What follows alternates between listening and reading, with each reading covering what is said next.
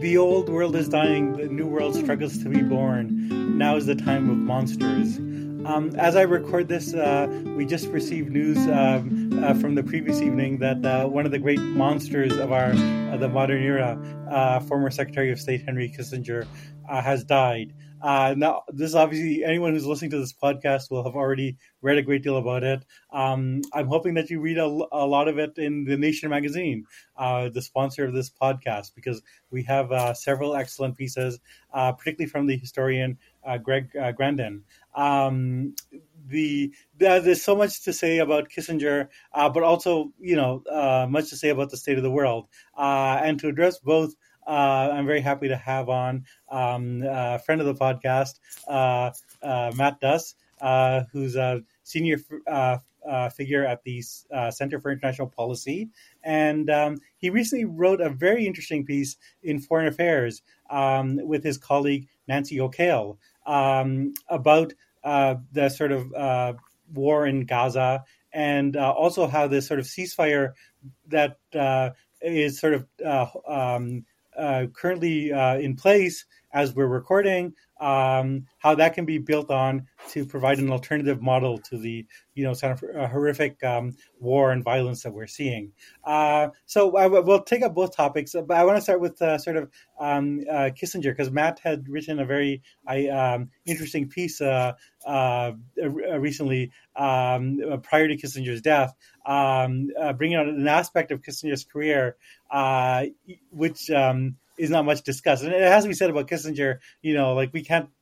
Uh, uh, one of the interesting things about him is that one is always finding out like um, uh, new atrocities that he was involved with, uh, and uh, like the archivists are having like a sort of field day over mm. the last uh, decades of like you know there's there's stuff that he did with like um, Spain and Morocco in North Africa that I had never heard about that I just found out.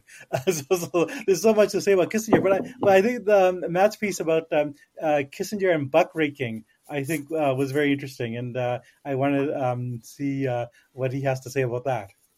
Yeah, no, but first, as you said, um, even after the passing of such an artist as Kissinger, there will be new material that the uh, will continue to be released as as right. more and more is is unearthed and shared. Um, but yeah, the piece I wrote it was uh, for the New Republic back in, in early June, amid, as I'm sure you, you and your listeners remember, this you know the just like I don't know what to call it the the the massive celebration and observance, the great national holiday of Henry Kissinger's hundredth birthday, um, which was is just wild. I mean, how many cakes does one man really need? Was a question I, I kept coming back to. But um, you know, it also was an occasion as ugly um, and really, you know, as revolting as the kind of establishment elite encomia for him was. I think it also was occasion for the beginning of what I think we are seeing now in the wake of his death is just a much more unvarnished take. A real, I mean, I think there's. I, I'm gratified to see as many you know, really taking a clear, cold look at his legacy, which is one of enormous mass murder um, and, and, and coups and, and, and undermining of democracy. Um, and that is kind of where my piece focused. Um, as I note, um, this it doesn't really compare to the millions of deaths uh, for which he is uh, responsible, but understanding you know what he did post government, how he kind of you know was really the first to parlay his his you know closeness to power and his celebrity into massive wealth um, in terms of continuing to be an unofficial and sometimes official advisor to various secretaries of state and various administrations, while also having you know global mega corporations and foreign governments as clients, um, which is which is really incredible when you think about it. Yeah, no, no. I mean, he's a, real, a real pioneer in that, uh, and it's something that we've seen much more and more. Um, I, I, noticed that uh, Tony Blair had uh, uh issued a statement, like sort of um, praising Kissinger and uh, how much he owed to Kissinger, and uh, oh, yes. I couldn't help but thinking that, like Tony right. Blair, like is exactly followed Kissinger's model in Precisely. the sense of. Uh, both presiding over disastrous foreign policy, right. uh, but then afterwards, uh, basically cashing out um, right. uh, with the sort of institute which has, uh, that he runs, where he has like all sorts of ties with Middle yeah. Eastern autocrats. I mean, like right. it is the same basic thing.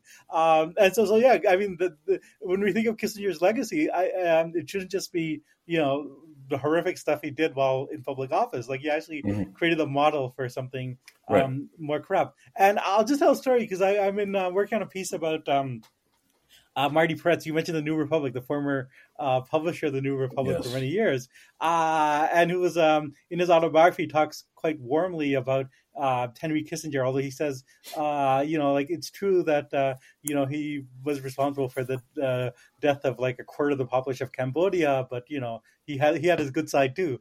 Um, but, let's, not bicker and argue over who killed who. That's right. You know? That's right. But but one of the things that uh, so while I was researching this piece on Peretz, um, I came across this uh, very interesting um, uh, story um, involving uh, the New Republic and Kissinger um, which is that in the time of the uh, first um, Iraq War um, in the early 1990s, uh, the New Republic had published a very good investigative piece by Joe Conason. Um, mm. a really fine uh, reporter, yep. and it's about Kissinger Associates, and mm. it was about um, the um, uh, ties between the Kissinger Associates and Saddam Hussein, uh, because there was someone from the Kissinger Associates mm. who went over yep. to um, Iraq uh, under Saddam Hussein when a lot of business uh, people were there, and um, it, it's very opaque as to what he was actually doing there. But he was like uh, very much in the company of Saddam Hussein, and um, uh, there were business interests that were very interested in um, making deals, including arms deals with Saddam Hussein that were uh, part of this trip. Um, so, I mean, that's a very uh, was a very good investigative piece. Uh, Kissinger wrote in a very angry letter, which the New Republic um, uh, published, and the New Republic um, published this very curious editor's note saying that uh, you know the piece is not meant to reflect on uh, Dr. Kissinger. Uh, it was just like reporting the facts of this particular case, which, which is yeah. like uh, you know if you're a, a reporter, uh, that might not be what you want to hear, but it, it goes a bit further than that. Um, yeah. uh, uh, uh a little while afterwards, um, 60 Minutes took up uh, this and did a very long report. I think one of the longest episodes of 60 Minutes ever about mm. Kissinger Associates and all its ties with uh, various for, foreign autocrats. And while they were working on the piece, um, uh, they had contacted uh, Conason and also the New Republic because they wanted to quote from the piece. And they got in this letter from uh, Marty Peretz uh, saying uh, basically putting down the piece, like saying like you know we didn't do editorial due diligence for that, mm. uh, and um, at that point, um, um, uh, uh, Mike Wallace, uh, you know, had called up or they were in touch with the New Republic. and Peretz and saying like you know like we're gonna quote this letter and um, it doesn't quite make you look good you know, like disavowing your own writer. And then there was a follow up letter from Peretz's lawyer saying, you know, like um, uh, uh, basically begging 60 Minutes not to quote from the first letter from Peretz, uh, which is obviously an embarrassment. Yeah, uh, I would say it realizes an embarrassment. Uh, and and you know, 60 Minutes to their credit, uh, quoted both letters as well as having Joe Conason on um, because his original reporting held up. So everybody won there. yeah. So. I just, I mean, I think that story is a, um, yeah. a remarkable example of something um, uh, that is also very true about Kissinger, which is that he had this network of elite accomplices, yes. um, especially in the world right. of journalism um, uh, and the corporate. Um, uh, the corporate world as well as in public service, uh, and and they often went along with him because um, they shared uh, both his interest and his values. Um, and so, so I think that is that too is part of Kissinger's legacy. Quite right, and you know, I'm not the first person to observe this. I, am trying to remember where I first read it, but like one of part of Kissinger's real genius was for flattery. Mm-hmm. It was for you know flattering the you know assumptions of elites about themselves.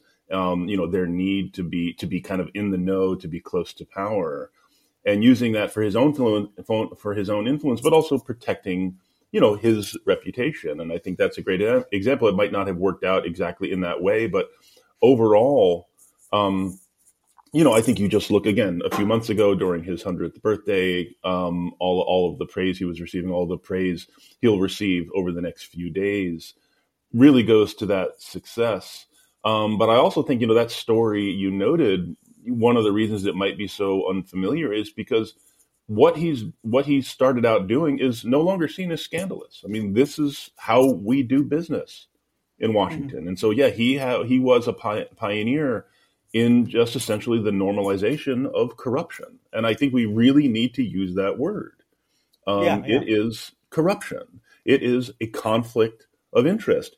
Um, and as I write in my piece, even if one can't show exactly, you know, where his, you know, that he was kind of shading his policy advice for the benefit of his foreign government and multinational corporate clients, um, the point is we shouldn't have to wonder Mm-hmm. Um, you know, we we would want to ultimately want to avoid the appearance of a conflict, and he absolutely dove right into that. Um, and I think where this gets at the deeper problem in our democracy is that, you know, part of the kind of fertile soil of authoritarianism deals with you know this idea that you can believe nothing, that everyone is lying to you, that nothing is on the level, and that is part of Kissinger's legacy. I mean, it's you know, I, I, really I wrote earlier that he did more damage to our democracy than Trump, um, and I think that's part of what I mean mm-hmm. is that he played a huge role in creating or laying the groundwork mm-hmm. um, for this this kind of kind of conspiratorial. Because it turns out sometimes the conspiracies are there. It turns out that sometimes we do secretly knock over democratically elected governments. Um, so even when you know the U.S. government tries to do the right thing, there's always going to be you know some some element that's saying, well, what's really going on here? Because they have real examples of that in the past. Yeah, no, I, I think that's absolutely right, and I I mean it gets at um, the uh, issue of like um, you know where does the erosion of trust come from because i mm-hmm. think there is a kind of you know mainstream discourse that sort of you know points to social media and other mm-hmm. things that are you know like very dubious and need to yeah. be challenged but right. like if you actually look at uh, you know we have good social science on this in terms of public opinion and trust of government like yeah. the real um, initial crisis of uh, trust in the government uh, came um, in the sort of 60s and early 70s with the right. Vietnam War and then with right. Watergate.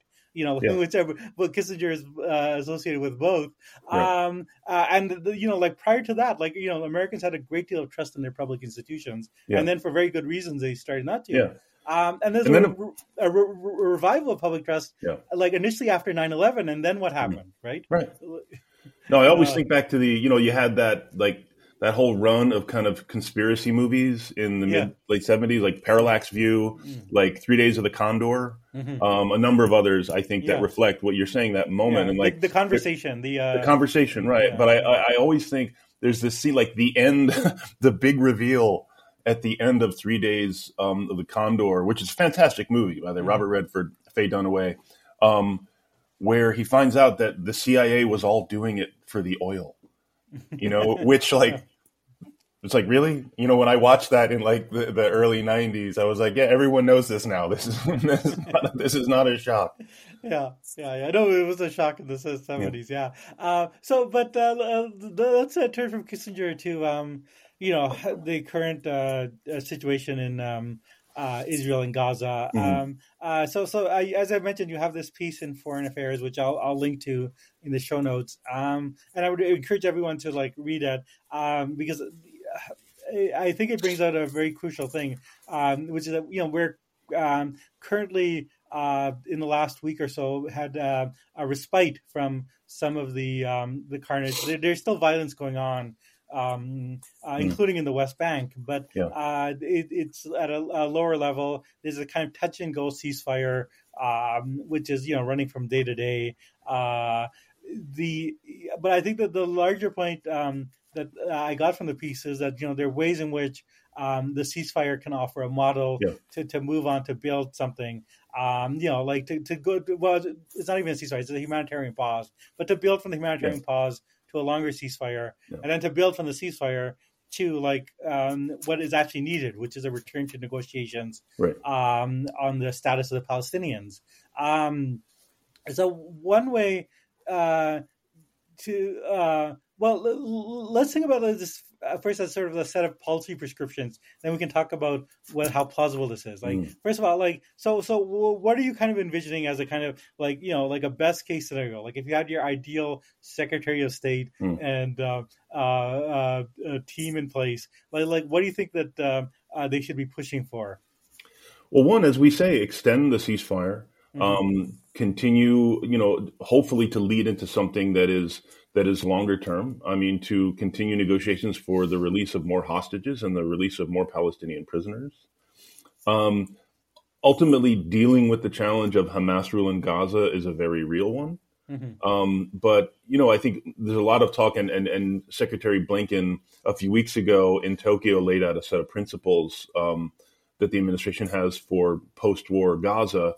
Um, one of which were there should be no return to the October 6th status quo mm-hmm. um, which is both good, but also like for anyone who's seen the images coming out of northern Gaza, there will be, I mean, the status quo is gone. There is no reality in which we would ever return to that because northern Gaza is rubble. Mm-hmm. Um, you know, close to, I think it's 1.8 million now displaced, fleeing into southern Gaza. Um, but still taking that. Um, so what does that mean? They, I think they mean that, you know, we cannot have um, Hamas ruling Gaza anymore. But I also was encouraged to say that there cannot be a continuation of the blockade, the mm-hmm. siege on Gaza, which is 15 years old, which has been a constant um, part of this this this this situation, um, which essentially is a, you know punishing civilians um, for for the, the the authoritarian autocratic um, extremist group that rules them.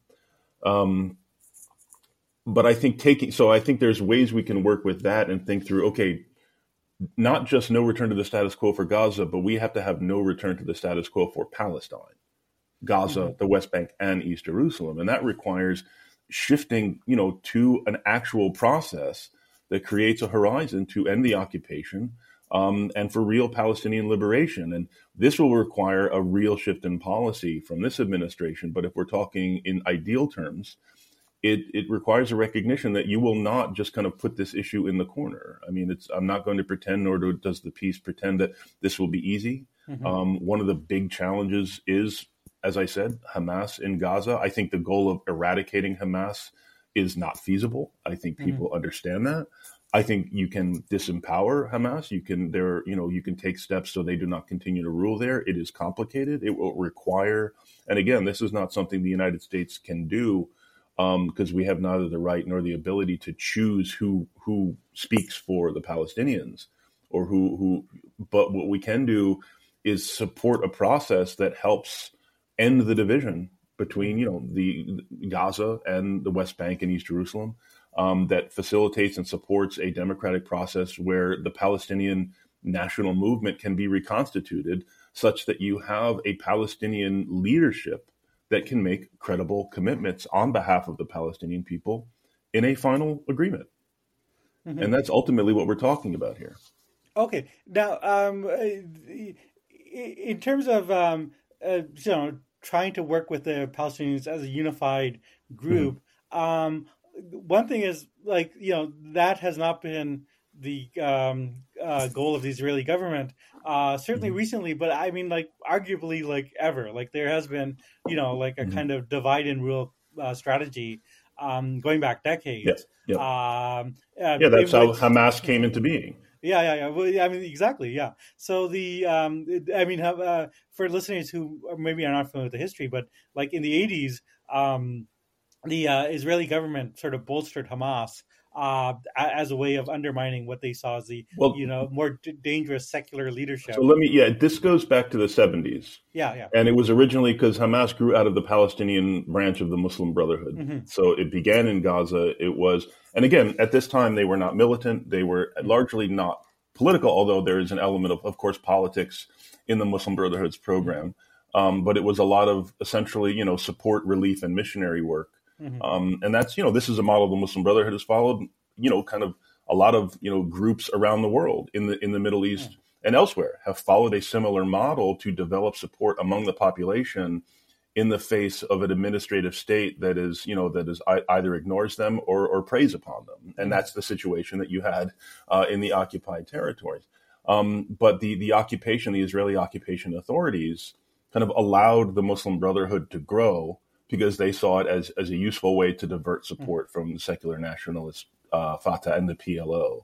Yeah. So yes, and as you said, in the '80s, around the first Intifada, is when Hamas was created as you know out of the Palestinian Muslim Brotherhood as an explicitly militant organization. Yeah, yeah, and uh, even as it became a more militant organization, like even in the '80s, it was seen as a more um, uh, we're supporting as part of a kind of divide and rule mm-hmm. strategy. Mm-hmm. So, so I, I mean, I, I, what we're basically calling on uh, then um, is for like Israel to um, you know forswear divide and rule mm-hmm. and to like try to um, uh, uh, you know forswear. I mean, like what uh, Benjamin Netanyahu, you know, the current leader. I mean, his explicit uh, goal, as he's recently stated, was like, "I'm the, I'm the, you need me. I'm the one who can stop Palestinian statehood." Mm-hmm. Right? Like, uh, right. so, so, so, um, I, you know, at its core, um, uh, this is a policy that would like, you know, involve um, the United States, uh, you know, like openly coming into conflict yes. with right. uh, Netanyahu's government. Let, us say at a minimum, right? Right. The, the, perhaps like uh, also political forces larger than Netanyahu, but at yes. a minimum, uh, him. So, right. so I, um, uh, so I, I, think just just uh, acknowledging that. Um, what are some of the frameworks that one could have? Like, if let's say you know, like ideally, one has an Israeli government that that that um, agrees to the, these sort of negotiations. Mm-hmm. Um, I think in your piece, I mean, like it, it, you kind of suggest at least two major sort of pathways, uh, and I think it's worth kind of fleshing out uh, mm-hmm. what those are. Right. I mean, so first we, you know, we you know suggest bringing together um, what we call kind of the the Aqaba group plus. Um, uh, Qatar and Turkey. And so the Aqaba group were a set of, of regional governments that met hmm. uh, in the context of the Abraham Accords um, mm-hmm. to talk about regional cooperation, normalization. Now, I mean, I think there's an element of that that is important, although we really do advocate moving away from the Abraham Accords as a mm-hmm. basis. Mm-hmm. Because I mean, people who say that well, we could pro- we can use the Abraham Accords as a way to address the Palestinian issue, I think fundamentally un- misunderstand what the Abraham Accords mm-hmm. are for and they are for in part burying the Palestinian issue. So yeah. I mean, it is you. I, I, don't think you will use this tool for the opposite purpose for which it was created. However, I think just as a way of, of gathering some of the the, the regional players, um, but adding Qatar and Turkey, both of whom have channels to Hamas. Um, and again, the U.S. can facilitate this um, and can play a really important role. But part of the recognition here is that the U.S. you know d- just cannot play the, the hegemon here. I mean, our, mm-hmm. our credibility after this was already low, but after the past two months of this this massacre is extraordinarily low. Um, but we do remain, and we note this, the only country that has the relationship with Israel and give, can ultimately give Israel the security guarantees it will require uh, to make an agreement. Um, the second piece can of I, can I actually, actually just want to yeah. hit on that point a little bit because mm-hmm. I actually had a sort of curious um, thought about this. I mean, you, I, I, think the point that you raise about like American uh, America's lack of credibility here mm. is kind of key, and I'm wondering whether the kind of model that we saw um, with China um, uh, coming in and um, uh, setting up negotiations between Iran and Saudi Arabia, mm. like uh, which it was able to do because it doesn't have the kind of baggage that the United States uh, did. Yeah. Um, uh, is there some sort of uh, role that some like you know not necessarily even this doesn't have to be even like China, but like you know some sort of um, um, um, other external uh, power that has yeah. maybe less uh, baggage and is seen as a more uh, even-handed? Like, yeah. is is there some role for that? Well, I mean, I first of all, I have a different interpretation of the role that China actually played mm-hmm. in that you know détente sure. uh, between uh, Iran and Saudi Arabia. I think that had been developing and in the works for some time. I mean, mm-hmm. there had been meetings going that were many of them interestingly kind of held and brokered in Iraq mm-hmm. um, between Iran and, and Saudi Arabia. Um, China, as I understand it, was kind of brought in toward the end. Mm-hmm. Um, not entirely for PR purposes, but largely for PR purposes, yeah. because this was a play by MBS to bid up the United States. Mm-hmm and it worked fantastically. You know, I mean, the news broke here. You have, you know, you have China, and they're, you know, doing the, you know, yay, where China's playing this role. Which, you know, again, I think it's good. I want, you know, easier, less tense relations yeah. between Saudi Arabia and Iran. I think everyone should. Mm-hmm. Um, but that was, you know, the audience for that was Joe Biden to yeah, say, yeah, like, listen, we have other options and again, this is a familiar play. We saw this throughout the Cold War, where yeah. authoritarian leaders is like, "Well, we could take a deal over here with the Soviet Union, or what are you going to offer us?" and of course, yeah. the Biden administration has so you know showed immediately we want to offer you everything. We mm-hmm. want to offer you a civilian nuclear program. We want to offer you um, a defense. I mean, this was you know what came to be called the so-called Israel-Saudi normalization deal, mm-hmm. um, which I've I've noted it was actually just a U.S. Saudi defense pact mm-hmm. that was kind of wrapped in a, in a in a sweet candy coating of peace with Israel in order to try and sell it um, domestically here in the U.S. Um, I think that's been put off for the time being, yeah, but I think yeah. those the imperatives that underlie that still still exist. Um, but to your point, yeah, I think ultimately you do want to bring in other players, as as tough as that will be, but particularly Iran. Now, I'm not saying Iran needs to be at the table, but that's again why we would, we would want to add Turkey and Qatar to this mm-hmm. round is because they both have channels to both Hamas and to Iran. And you will not ice Iran out of the region. And again, that's not to, to defend or have any sympathy for what the Iranian mm-hmm. regime does. It does a lot of horrible stuff to its own people and to others. Um, but it is a player in the region.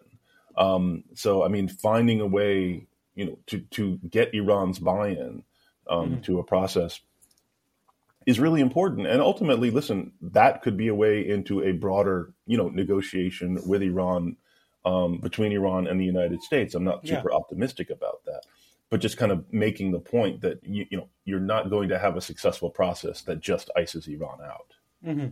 Yeah, yeah, yeah. Oh, okay. So, so I mean, I mean, uh, basically, uh, what you're suggesting is that um, instead of using the Abraham Accords as a way of like um, shutting people out and start creating a defense pact mm-hmm. of you know like uh, us against these other guys, yeah. but about to using it uh, uh, using yeah.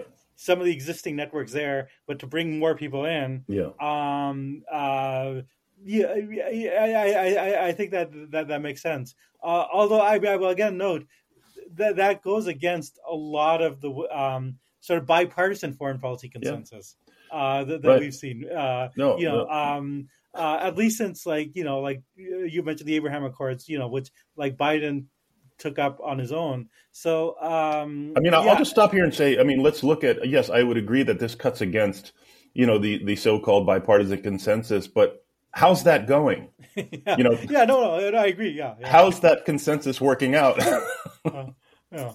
Yeah, no, but but just to know, like, like we will need to get like some yeah very powerful right. people rethinking. Right. Uh, I'll, I will also say, I mean, like you know, one saw glimmers of this, um, you know, like under Obama. Like I think you know there were ways in which. Um, uh, uh, the, um, prior to the sort of you know Trump and the Abraham yeah. Accords, there there were ways in which like the Obama administration was like heading in this direction of trying to right. you know, like uh, bring in no. more more people to the table. Totally so, agree. So, I mean, so, again, this is part of what underlies. There, there's some basis for this, like right. within the establishment. And again, you are you're right, and to some extent, I am like imagining a can opener, mm-hmm. right? In terms of like, let's imagine we have a president who wants to do this and is willing to put, you know, his or her political weight behind making the case for why this is the right path. I mean, as Obama did with the JCPOA, to say, listen, mm.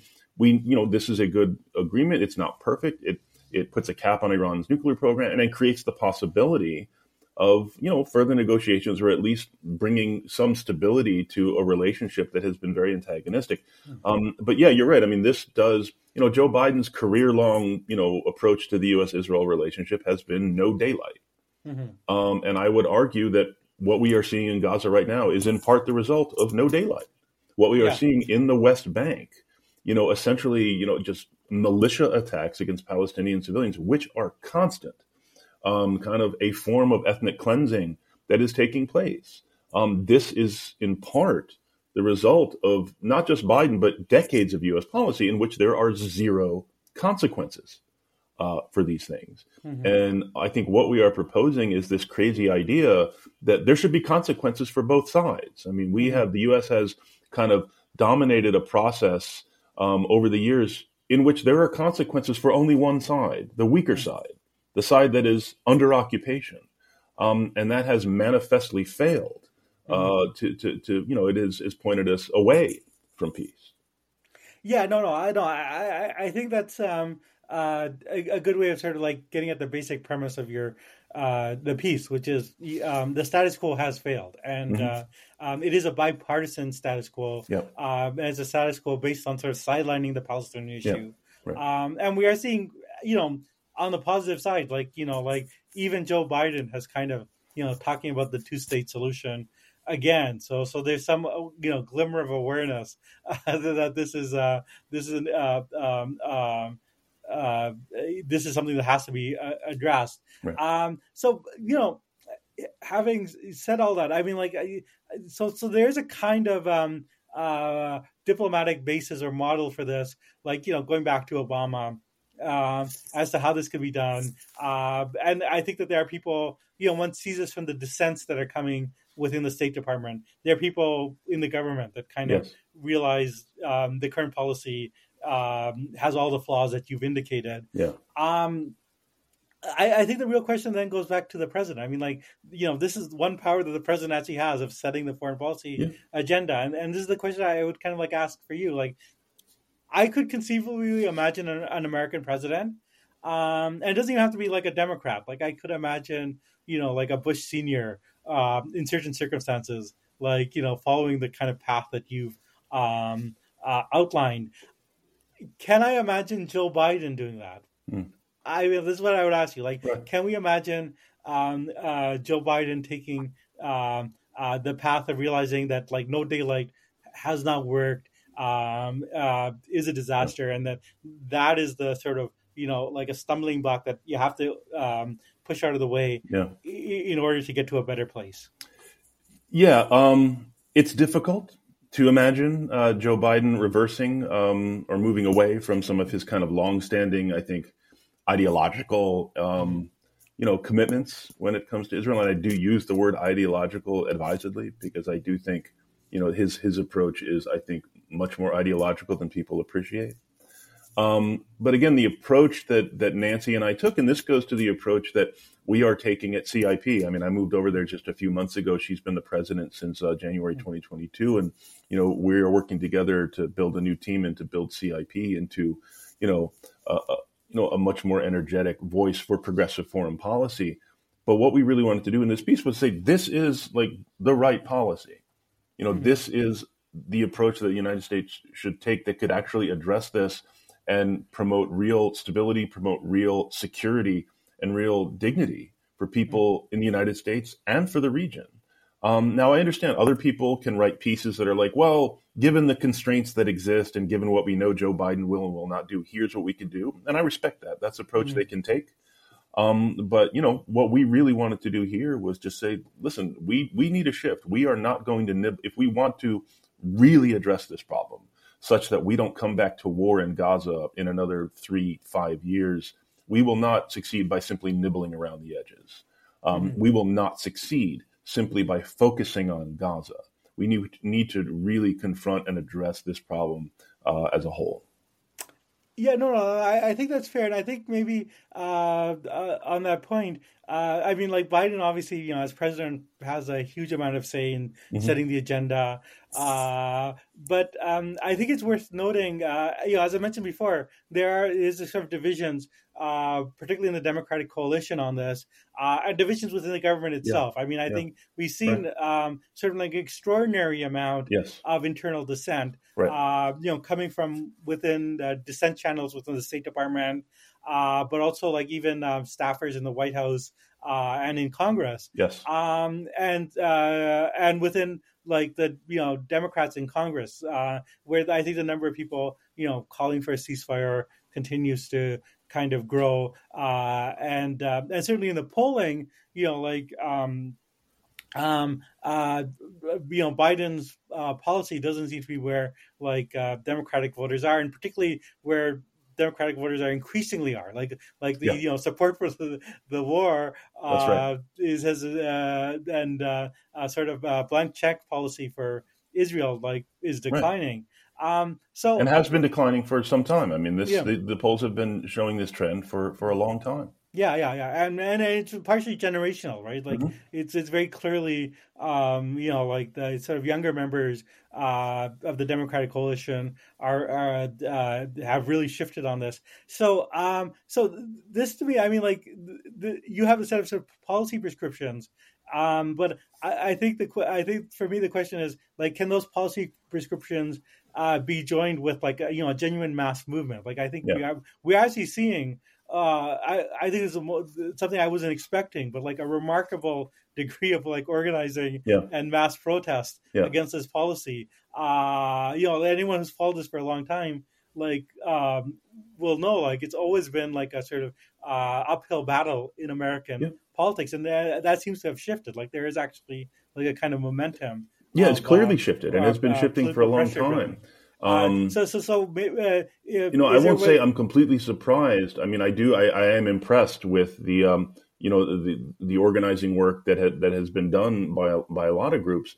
But you know, when I see these dissents from huge numbers of, you know, um, State Department, um, you know, officials and from members of, you know, staff, congressional staff. I mean, I know a lot of these folks. I mean, these, mm-hmm. as you said, I mean, we've seen this shifting within the Democratic Party as a whole, and that's represented in people who who are working for this administration.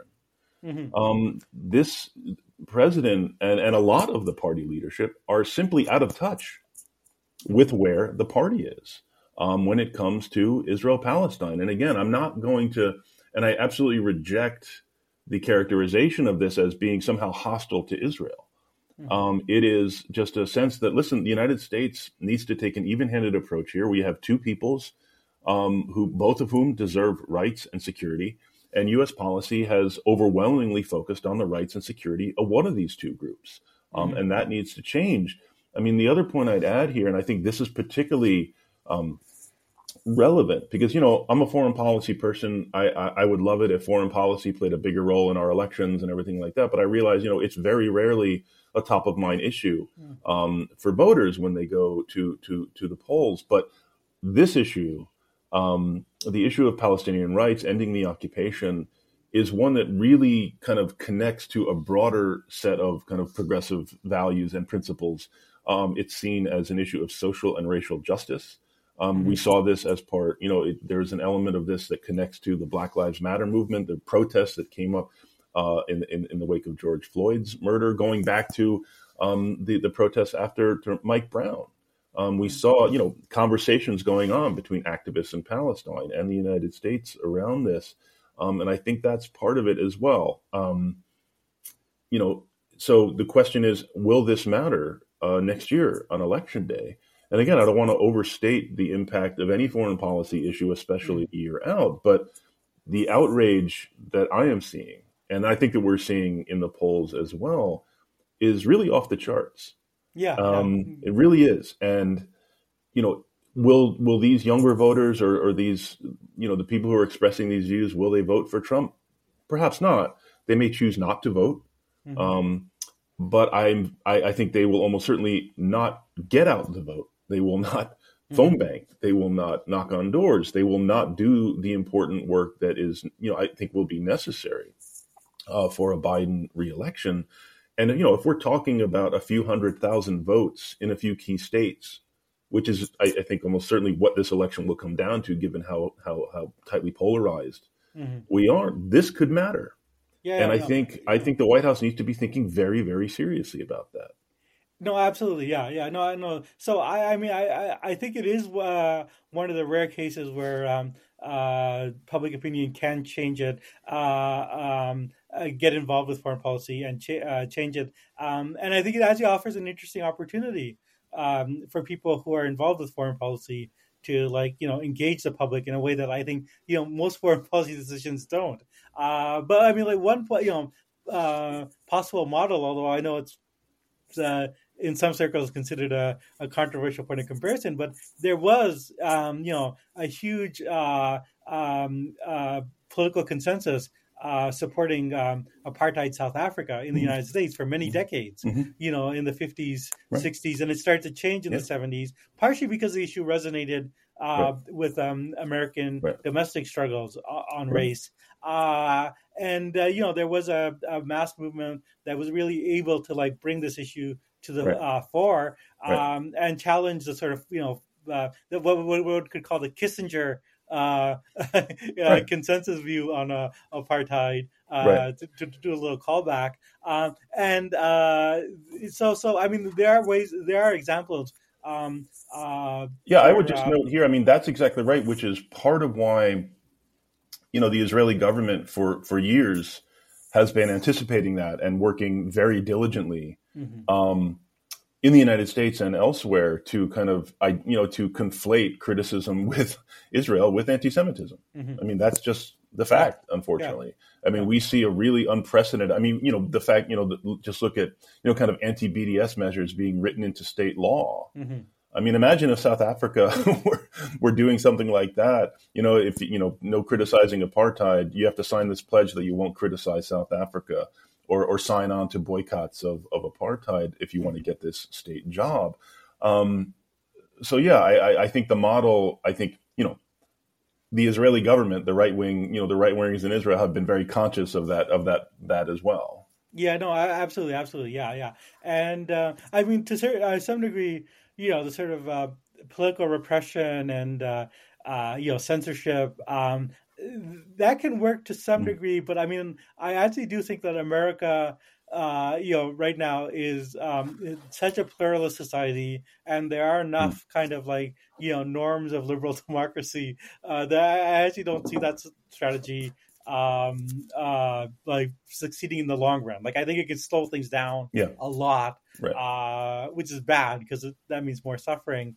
Uh, but um, yeah, yeah. So, mm. so, so, um, I'm glad to have had this conversation because I, I do think that like you know uh, just looking at the news in um, uh, Gaza and the West Bank uh, and in the region as a whole, like it's easy to sort of give into despair. Uh, but I was very grateful for your article um, um, as you know offering a model uh, for like more constructive thinking and also like you know like thinking politically in a way that you know we can actually get to you know the place that we want to be. Right. Well, I really appreciate it. Thank you.